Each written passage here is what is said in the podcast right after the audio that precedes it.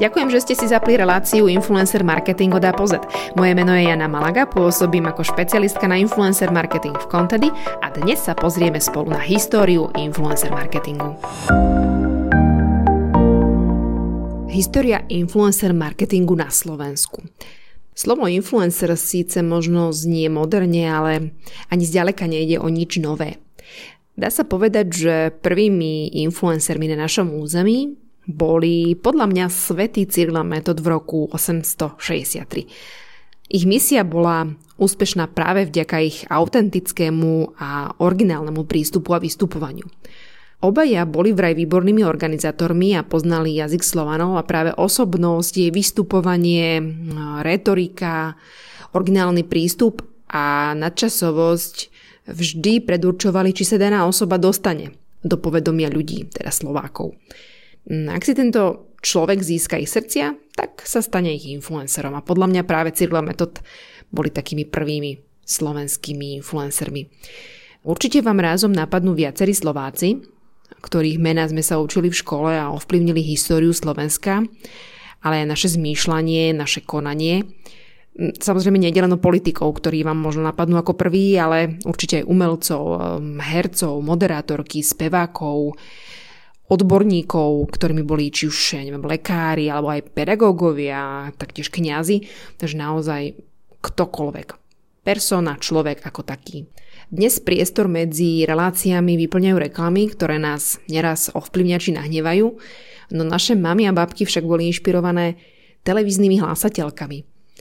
Um, ja som si to tak uvedomila, že naše babky, naše mamky si kupovali proste burdy, strihali si podľa toho rôzne strihy, ale určite ho vplynula aj to, akú blúzku vtedy mala tá daná hlásateľka v televízii, alebo aký účes, aké okuliare. Bolo to pre nich taký benchmarkom. Influencer marketing tu je s nami už dlhšie, ako si myslíme, a dá sa pozrieť aj do dávnejšej minulosti. Takže určite Aďa Straková, Nora Selecká, Dana Hermanová, Jarmila Šusterová. Inak babička Kristíny Tormovej bola jedna z prvých hlásateliek a volala sa Katarina Klačanská. Takže toto mi tiež Kristína spomenula, že áno, bola to určite influencerka, nielen pre ňu. Dôležitým milníkom je na Slovensku podľa mňa rok dvetisícštyri, kedy sa šírenie vplyvu pre bežných ľudí, ktorí sa neobjavovali v mainstreamových médiách, zjednodušilo, sprístupnil sa im nový komunikačný kanál. Možno už tušíte, je to blog. Ako píše aj Wikipédia, na Slovensku denník SME spojil také klasické a online spravodánstvo s blogmi a od konca, teda hovorí sa o tom, že od, bolo to od konca roku dvetisícštyri. A tak poskytol možnosť svojim čitateľom dostať svoje názory do online. Aj samozrejme do tlačenej podoby, pretože vytvorili takú rubriku. No a klasickú weblogovú službu a však proste prvý samozrejme nezaložil Smečko, ale založil to blog bodka es ká na začiatku roka dvetisícštyri. Čiže fakt to bolo také, ten, ten rok dvetisícštyri taký veľmi turbulentný. Mať vlastný blog v tej dobe nebolo jednoduché, ale zmenil to WordPress. A práve vďaka technologickému pokroku a redakčným systémom, ako je aj WordPress, bolo zrazu založenie blogu na vlastnej doméne ľahšie ako kedykoľvek predtým. Na rozdiel od web stránok a rôznych špecializovaných platform ako Tumblr, mal tak bloger zrazu oveľa väčšiu kontrolu nad svojím obsahom. Videla som mnoho vrások na tvári slovenských blogerov, keď riešili prechod z takých rôznych platform ako napríklad blogger bodka com alebo Wix. No a problém bol samozrejme s ú er elkami. Osobne som si to vyskúšala aj na vlastnej koži. Keďže som pracovala od roku dvetisícjedenásť v pé er agentúre, tak poznala som aj online, aj es e o agentúry, ktoré vytvárali v tom čase prvé WordPress weby. Um, ja som si vtedy dala osobne naceniť jeden taký môj bokový projekt. No a keď mi povedali cifru štyritisíc eur, no šokovalo ma to. Ale čo ma šokovalo ešte viac bolo to, že som sa stretla s jedným Tomášom, takým í té freelancerom. A ten nám po jednom stretnutí, keď som mu teda povedal všetky požiadavky a to zadanie, ktoré predtým išlo na tú agentúru, čo nám povedala štyritisíc, no tak on hovorí, že OK, tak vie to spraviť za dvesto. Ups. No a to bolo to. Objavila som Temforest a WordPress šablóny do sto dolárov a aj vďaka tomu som si vtedy v roku dvetisícštrnásť vytvorila svoj osobný foodblog foodbloggerka bodka es ká. Mňa to vtedy tak pohltilo, že som začala spoznávať aj iné foodblogerky, iných tvorcov z rôznych oblastí. No a ten druhý pohľad, vtedy môj profesionálny, bol pohľad senior pé er manažerky, vtedy som hľadala vhodné tváre, napríklad pre značky, robila som vtedy na, pre dé á vé, Rexonu, ale aj pre jeden projekt pre Európsku úniu. Vtedy napríklad ešte blogoval aj Michal Meško, Mišo Trubán, veľa, proste sa blogovalo na smečku, ale aj na veľa, bolo vonku veľa ekonomických a í té blogerov. No a potom to prišlo. Leto dvetisícštrnásť, kedy som zakúpila doménu blogerkaroka bodka es ká. No a potom dvadsiateho prvého októbra dvetisícštrnásť, to bol ten veľký deň, sa uvoľnila doména blogerroka bodka es ká a aj blog roka bodka es ká. Takže vtedy, odvtedy proste sme začali makať na tomto projekte. Ako aj Wikipédia ďalej uvádza, tak v roku dvetisícpätnásť sa na Slovensku uskutočnila prvá súťaž určená práve slovenským blogerom a blogerkám, bloger roka. No tam sa info o blogovaní na Slovensku končí, teda v rámci Wikipédie, avšak len tam, pretože v roku dvetisícpätnásť sa to úplne celé začalo. Bol štrnásteho mája dvetisícpätnásť a počas gala večera sa po prvý raz v histórii udelili ceny slovenským tvorcom obsahu, blogerom. päťstodesať blogov bojovalo v jednotlivých kategóriách o titul Bloger roka dvetisícštrnásť. A na základe verejného hlasovania si blogy rozdelili vtedy spolu až štyridsaťosem tisíc päťstošesťdesiatdva hlasov. No a následnému hodnoteniu odbornej poroty sa podrobilo top päť blogerov z každej kategórii, ktorí získali najviac hlasov. V druhom ročníku súťaže Bloger roka sa do povedomia po prvý raz dostali aj youtuberi.